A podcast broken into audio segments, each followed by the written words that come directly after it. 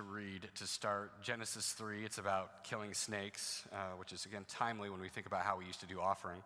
But uh, not necessarily a Christmas verse or an Advent verse, but uh, it's because for Advent on Wednesdays, we're going to be looking at prophecies, Old Testament prophecies that foretold the coming of Christ in a manger. Now, they didn't know that at the time. And that's what I think is so wonderful and so beautiful about the big God story is that these words were written thousands of years before Christ came as a human being. And people were poring over them and studying them and, and, trusting them and knowing that God spoke them and yet not having the fullness of what they meant at the time. And so people were reading this and they were saying, all right, this, this thing went down in the Garden of Eden, that this moment where a snake tempted Adam and Eve, and there were consequences for it. And the consequences were the kinds of thing that, that had a, a, one way of understanding it at the time, but it has an even better way of understanding it now. Because the thing I want to talk to you about today is the power of hindsight. That our God is a God of hindsight.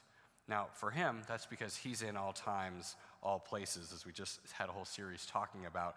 Uh, but for us, what it means is that God tells us stuff now that we, we will not be able to understand until we look back on it.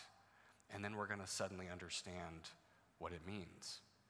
And so, Genesis 3, there's this moment where God says to the serpent, Because you have done this, you are cursed more than all animals, domestic and wild. You will crawl on your belly, groveling in the dust as long as you live. And I will cause hostility between you and the woman, and between your offspring and her offspring. And this already made sense.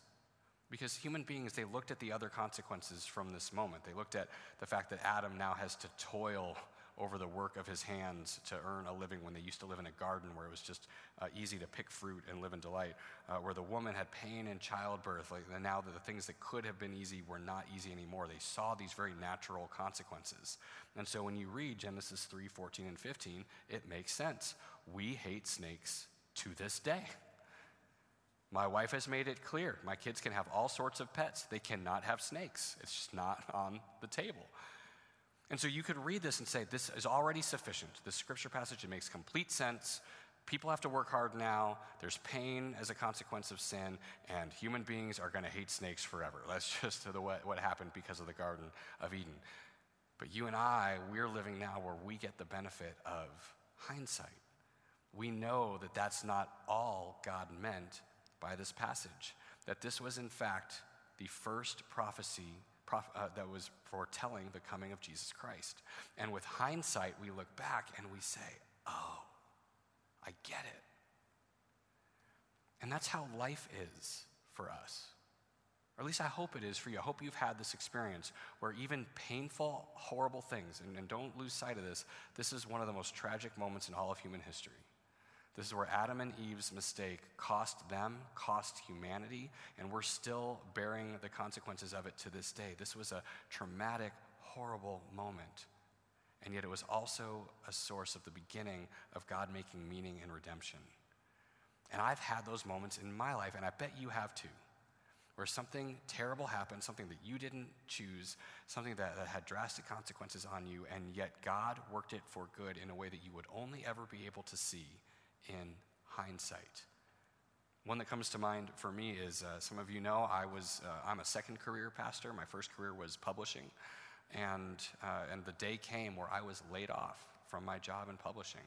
It was an incredibly painful experience, and I I dreaded the moment of having to go home and tell my wife that that I could no longer provide for her the way that I had promised.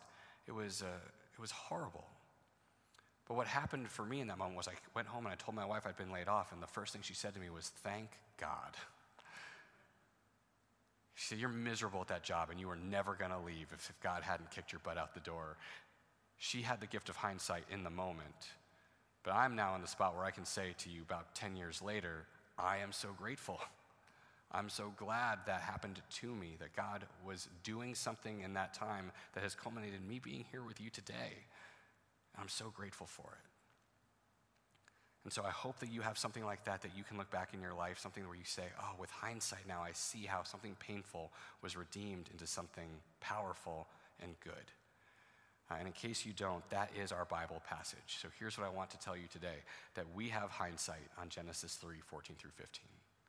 That we know now, because of the New Testament, that that serpent that he was talking about was not just snakes, but was our antagonist, the devil, who was always going to be coming against us, tripping us up, striking our heel. And we also now know that God didn't just mean Eve was going to have a baby son, although she did. But God meant that He was going to send a capital S Son, a Savior of the world, the Son of God. And He would take that serpent, the devil, and the devil would strike him hard and trick human beings into nailing God to a cross, but that God would have the last laugh because three days later, when Jesus conquered death, He ground the devil's power into dust, and He no longer has that power over us. Hindsight is why Christmas can be a melancholy season, a serene season, a stressful season, but it's why it is always ultimately a season of joy and hope. Because we know through that baby in a manger that the devil, the serpent, is getting crushed for good. And we know that nothing can keep us from God's good intentions for us in this life and in the next because of the power of hindsight. Amen. Would you please rise so that we can pray together?